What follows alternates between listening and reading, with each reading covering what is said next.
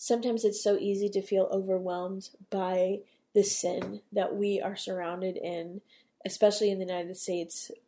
It's it's nonstop. It's on the news, it's in the culture, it's everywhere, and it can feel very overwhelming. And yet, what we see in the Psalms is David in the midst of a similar environment, he's instead saying, God, look at me, revealing me the things that I need to clean up in my own heart. And it's such a powerful example. So we're going to unpack that today. I pray this episode blesses you. Hey, friends, welcome to the Hearing Jesus podcast. Do you sometimes doubt if you're truly hearing God's voice or if it's really your own? And how do you know the difference? Do you ever struggle to feel confident in your relationship with God and what He says in His Word? Do you sometimes feel stagnant or like maybe you hit a wall in your spiritual life? Hey, I'm your host, Rachael Groll, missionary, author, pastor, and life coach, and I have been there. I too was doubting God's voice in my own life. I felt insecure about my relationship with Him, and I wanted to be obedient to what God was calling me to do, but I wasn't quite sure how to figure out what that was. I felt like I was wasting time trying to figure it out, and I just wanted a way to understand His will for my life. The answer for me was found in the pages of the scriptures as I learned how to understand what they were actually saying. If you're ready to grow in your faith and to step confidently into the calling God has for you, then join me as we dig deep into God's Word so that you can learn to live out your faith in your everyday life.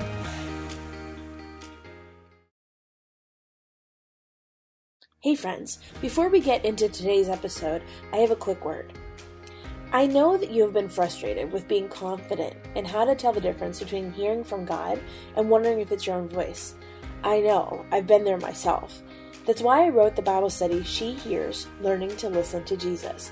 This is a six week study that takes you through the book of John, looking at six women in the life of Jesus, how he calls them, how he encourages them, how he equips them. It also teaches the color method of Bible study, helping you to learn how to really understand the scriptures. I also include a lot of cultural and historical information that makes these familiar passages of scripture really come alive. This is a great study to do with maybe your teen girls or a group of friends from church, and it will really help you gain confidence in how to hear from the Lord and set you up with some tools that will stay with you long after the study is over. Again, head to shehears.org and you can find the Bible study on the resources page. Hey, friends, welcome back to the Hearing Jesus podcast. I'm your host, Rachael Groll. Today we're going to be in Psalm 26, which is another Psalm of David, and it's a little bit shorter than the ones we've been doing in the last couple days, but still is so rich and teaches us about God's character and nature. Starting at verse 1 Vindicate me, O Lord, for I have led a blameless life. I have trusted in the Lord without wavering. Test me, O Lord, and try me. Examine my heart and my mind for your love is ever before me, and I walk continually in your truth. I do not sit with the deceitful men, nor do I consort with hypocrites. I abhor the assembly of evildoers, and refuse to sit with the wicked. I wash my hands in innocence, and go about your altar, O Lord, proclaiming aloud your praise, and telling of all your wonderful deeds. I love the house where you live, O Lord, the place where your glory dwells. Do not take away my soul along with sinners, my life of bloodthirsty men, in whose hands are wicked schemes, whose right hands are full of bribes. But I lead a blameless life. Redeem me and be merciful to me. My feet stand on level ground. In the great assembly, I will praise the Lord. So, this psalm is essentially a prayer from the psalmist from from David. So with the exception of the title and the final verse, it's exclusively a prayer to God. And so in this prayer what we're seeing is David approaching God really on the basis of his innocence. And it's a bold basis for for petitioning God um, or claiming, but but it's not boasting. I think we could read it that way if we're not careful, but instead I think what it is is a desperate plea or a prayer or a cry out to God from David's heart about the situation he finds himself in, the people he finds himself surrounded by. And it leads to praising God. And so while the psalmist might be showing some sort of confidence in his innocence, um, I, I think it's important for us to be realistic and be honest with where we're at. Sometimes we are, we find ourselves in situations where it is certainly a consequence of our own choices and our own actions.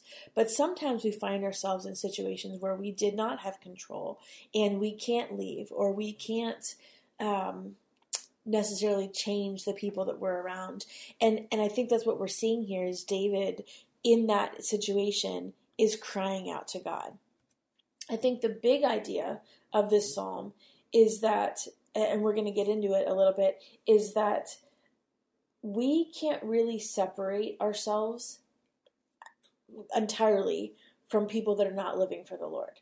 And what is the example we have from David as we find ourselves in those places? And we can do as much as we can. You know, even with our family, we send our kids to Christian school. Of course, we have church, we've raised them, you know, on the mission field and those kinds of things. But there's still an element of the fact that we live in the world even though we're not of the world. And there's an element of the way media creeps into our lives or just in general like we live in a fallen world and so there is this element of evil or people that are not living for the lord that is going to constantly surround us and yet what we see here is david's life is really an illustration of how worship helps us shape us in those situations.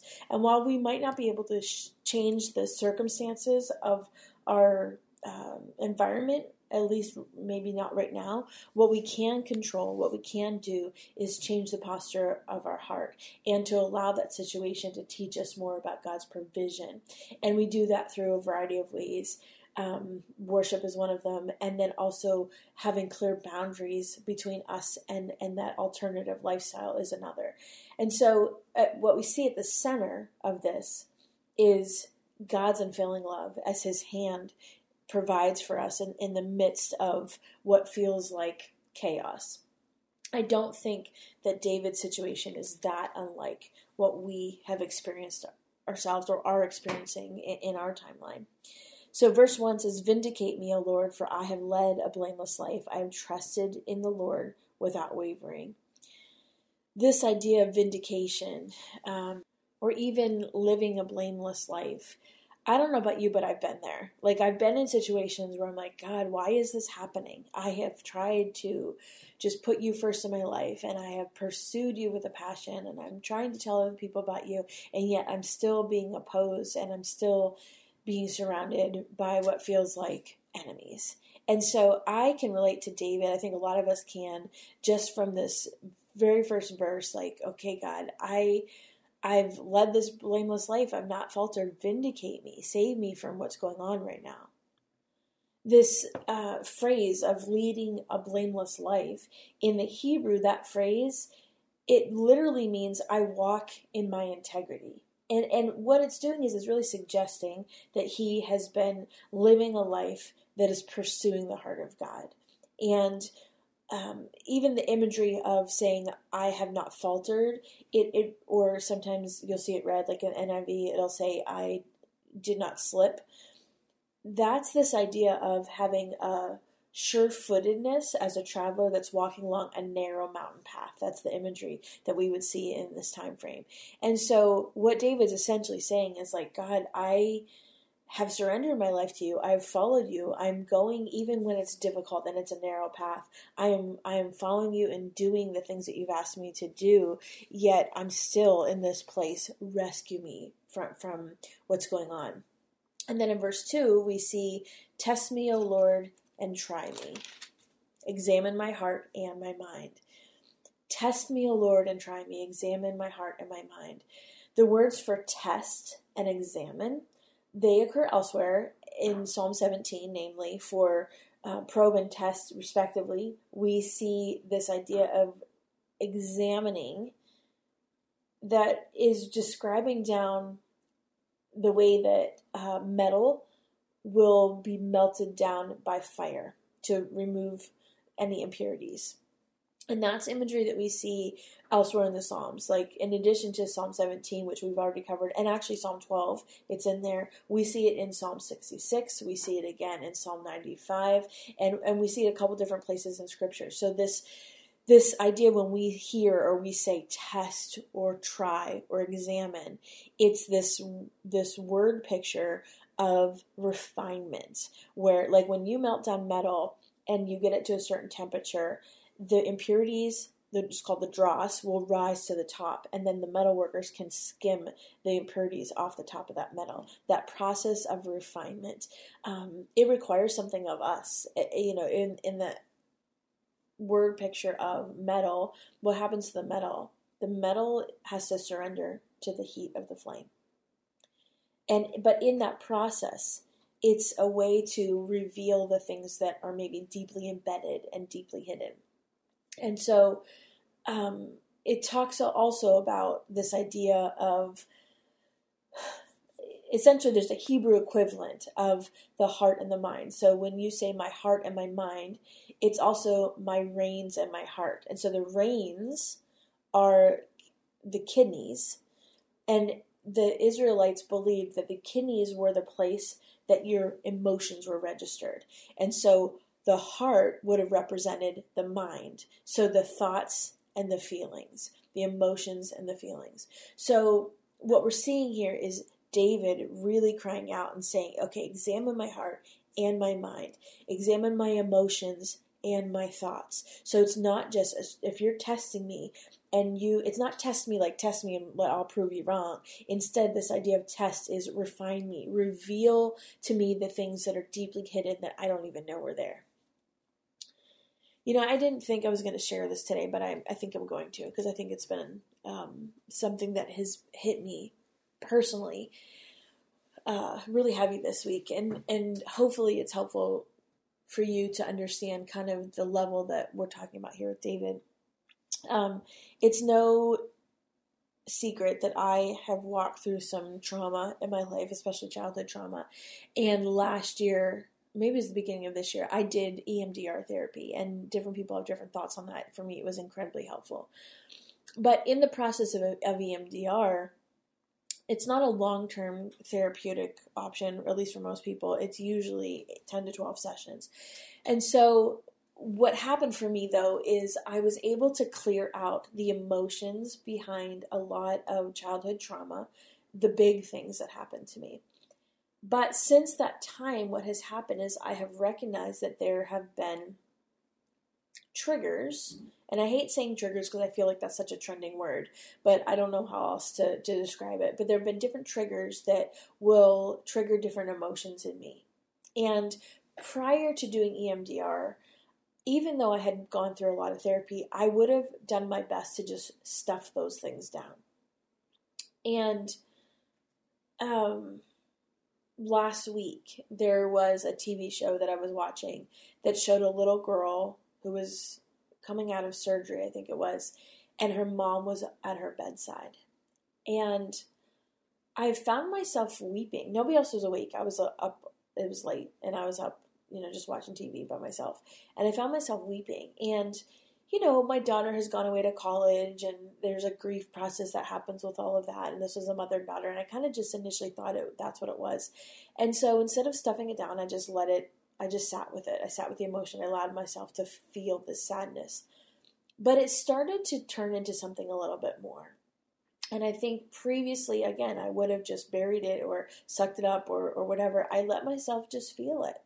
And as I was going through these emotions, I had a memory that I had long held deep inside that I did not realize that I even remembered. Um, and I think it's one of those things where when we go through trauma, we can have memories and emotions that our body remembers, even if our brain can't. And so that's what was happening with me. And, and, and I remembered being a little girl, about three years old, and going through a surgery. And this was the second surgery that was repair work for some things that had happened to me in childhood. And as I was leading up to the surgery, I remember asking my mom, as a three year old kid, I was trying to find some sort of comfort, I guess. And I asked my mom if I could have a pink mask. And this was in the days where they, they would use these big heavy gas masks to, to put kids under or put people under during surgery. And she just flippantly said, Yeah, you can have a pink mask. And so in my little three year old mind, I was getting a pink mask for my surgery. And I had had surgery before, so I knew I knew about the mask, but the mask was big and scary, so I thought it was going to get this pink mask this time. And when it came time for the surgery, I got a black mask, which of course there was never going to be a pink mask. But in my little brain, I thought they were giving me the wrong medication and that I was going to die. That that they did something wrong. They made a mistake. They messed up, and uh, there was nobody there to tell me any different. And so when I was put under anesthesia, I was screaming and, and terrified. And I have read and heard that if you go under anesthesia terrified, you wake up terrified, and it can make a lasting, you know, emotional impression. And so that happened. And then when I woke up, there was no family member there to comfort me. And I remember just what felt like a very long time. I don't know how long it truly was. I remember this nurse just walking me back and forth as I just cried and cried and cried and cried and cried. And I remember her saying, They should be here. Your parents should be here. I don't know where they were. And truth be told, had that situation happened within a family that was healthy and normal, you know, there could have been a reconciling conversation with the mom and the daughter where she just said, Yeah, you know, I said that because I was trying to make you feel better and there was never a pink mask and I'm sorry. That's not how things operated in my family. And so, um, I think what happened was there was this fear, this element fear, a fear that was buried. And so when I saw this little girl being comforted by her mom, on TV, it triggered this emotion in my body that I did not know was there. And so as I'm sitting with it and I'm sitting with the grief or the sorrow or the sadness, I realized that what I was really feeling was fear. And fear is not an emotion that I typically allow myself to, to deal with. I just say, okay, fear is from not from God, and I command it to leave, or I just operate scared and I just figure it out. Fear is not something that I would necessarily say I struggle with. I'm not a person that typically struggles with fear and anxiety.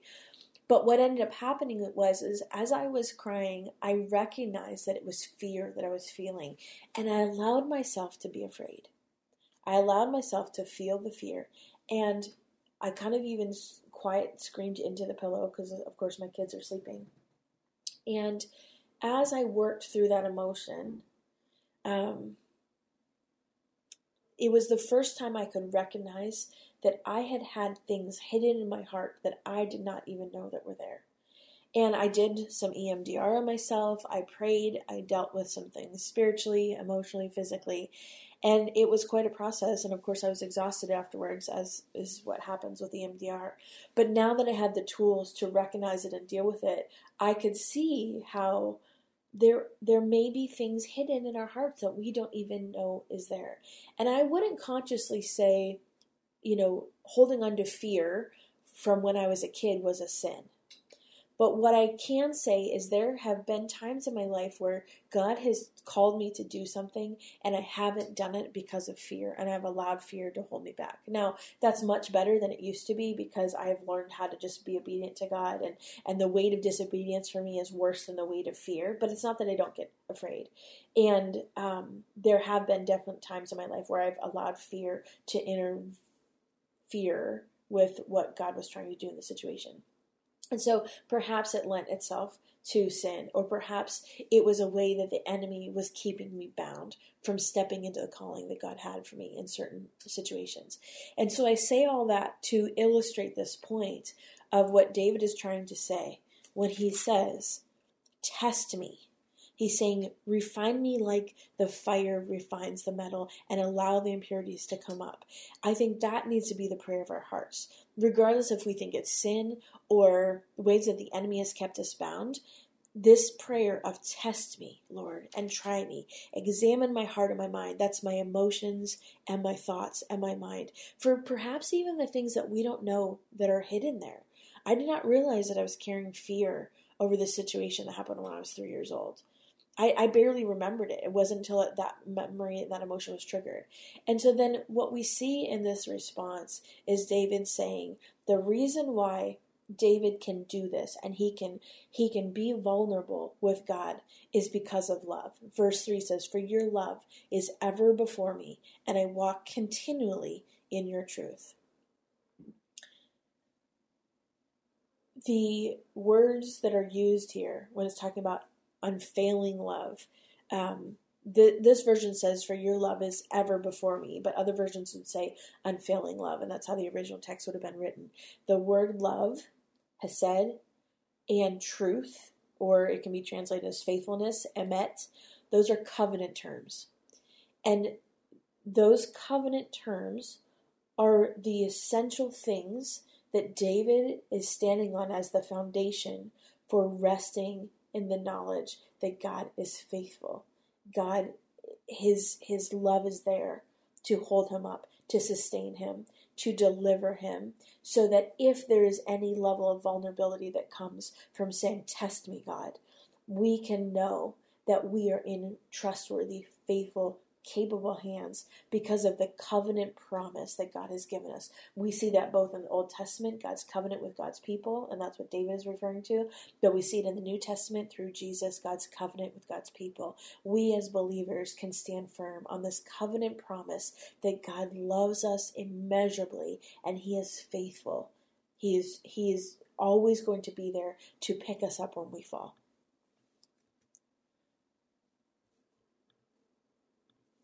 Verse 4 I do not sit with deceitful men, nor do I consort with hypocrites. This uh, reference to the deceitful and the hypocrites, it's really the very opposite of what we're talking about now. So it's the opposite of being filled with the fullness of God and pursuing that which is good and being vulnerable with God and surrendered and obedient to God. The opposite of that is this word for hypocrites.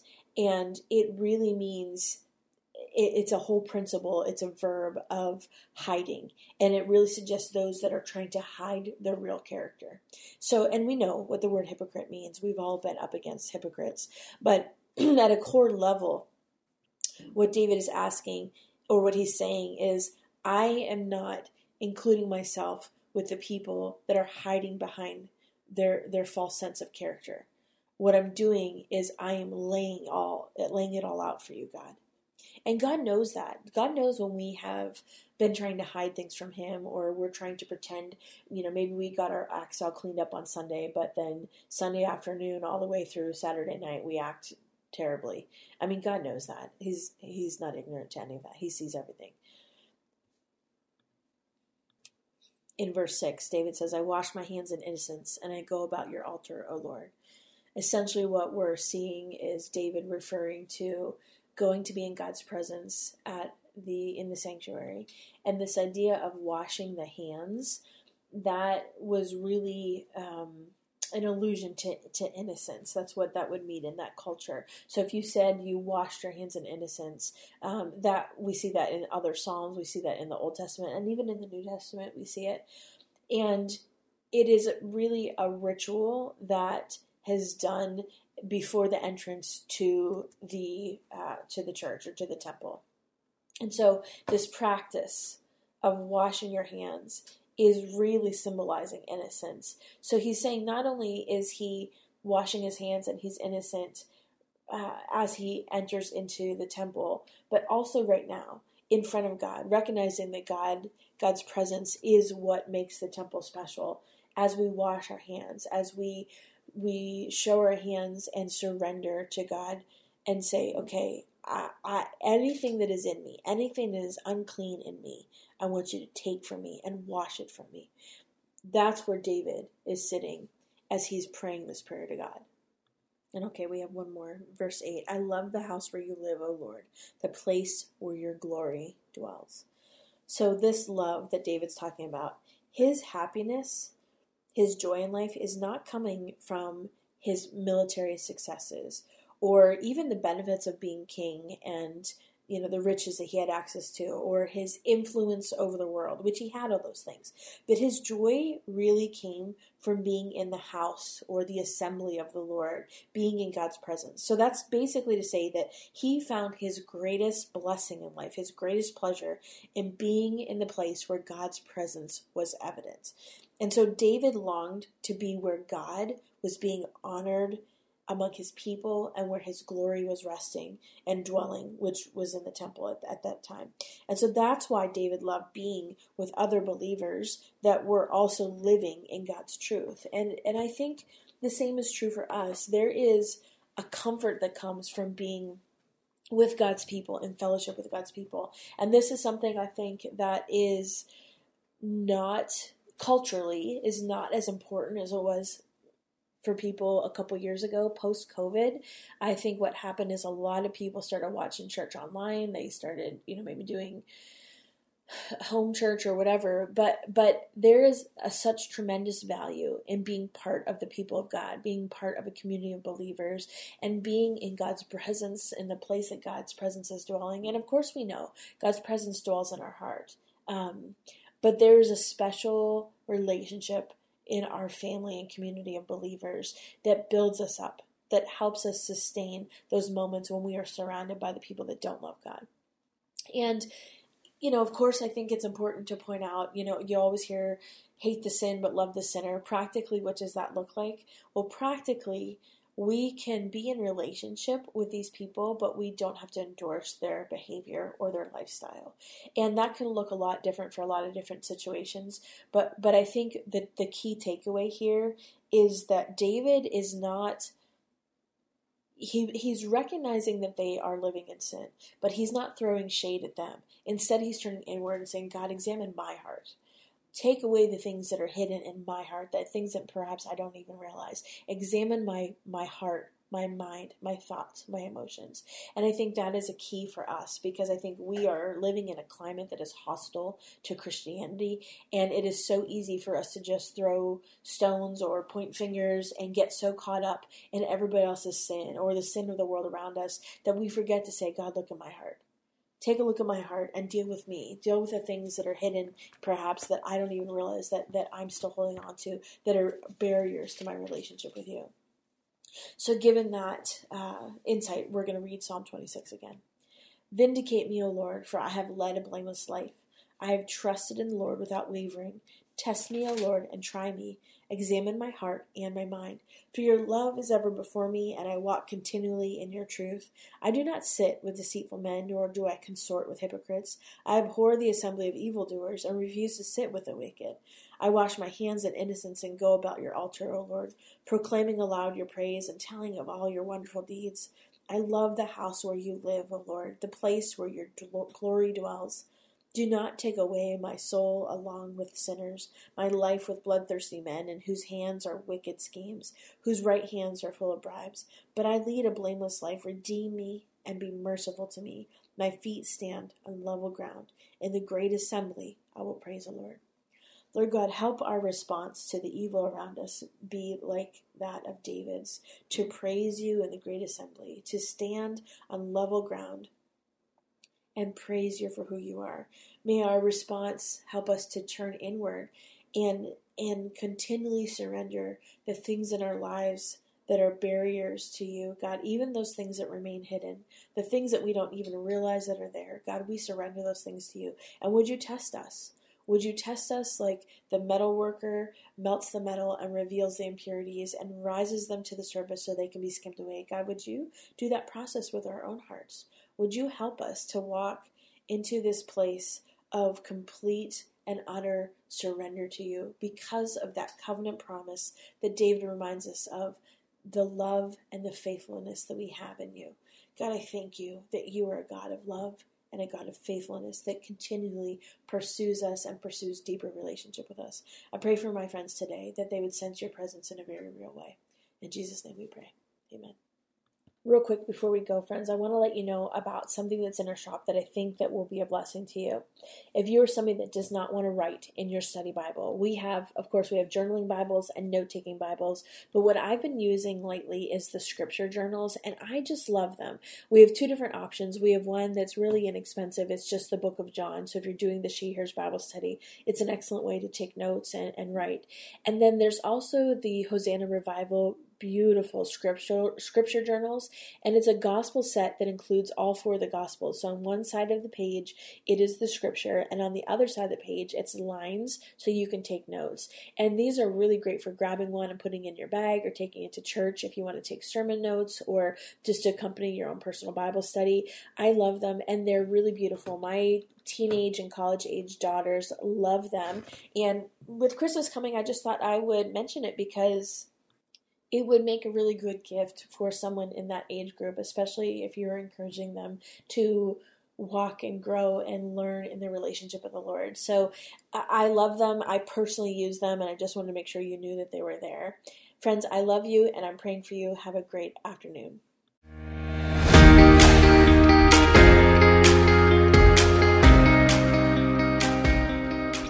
Hey, friends, if this podcast helped encourage, empower, or equip you for God's call in your life, I would love it if you would head over to Apple Podcasts and leave me a review. That's the number one way you can support my show.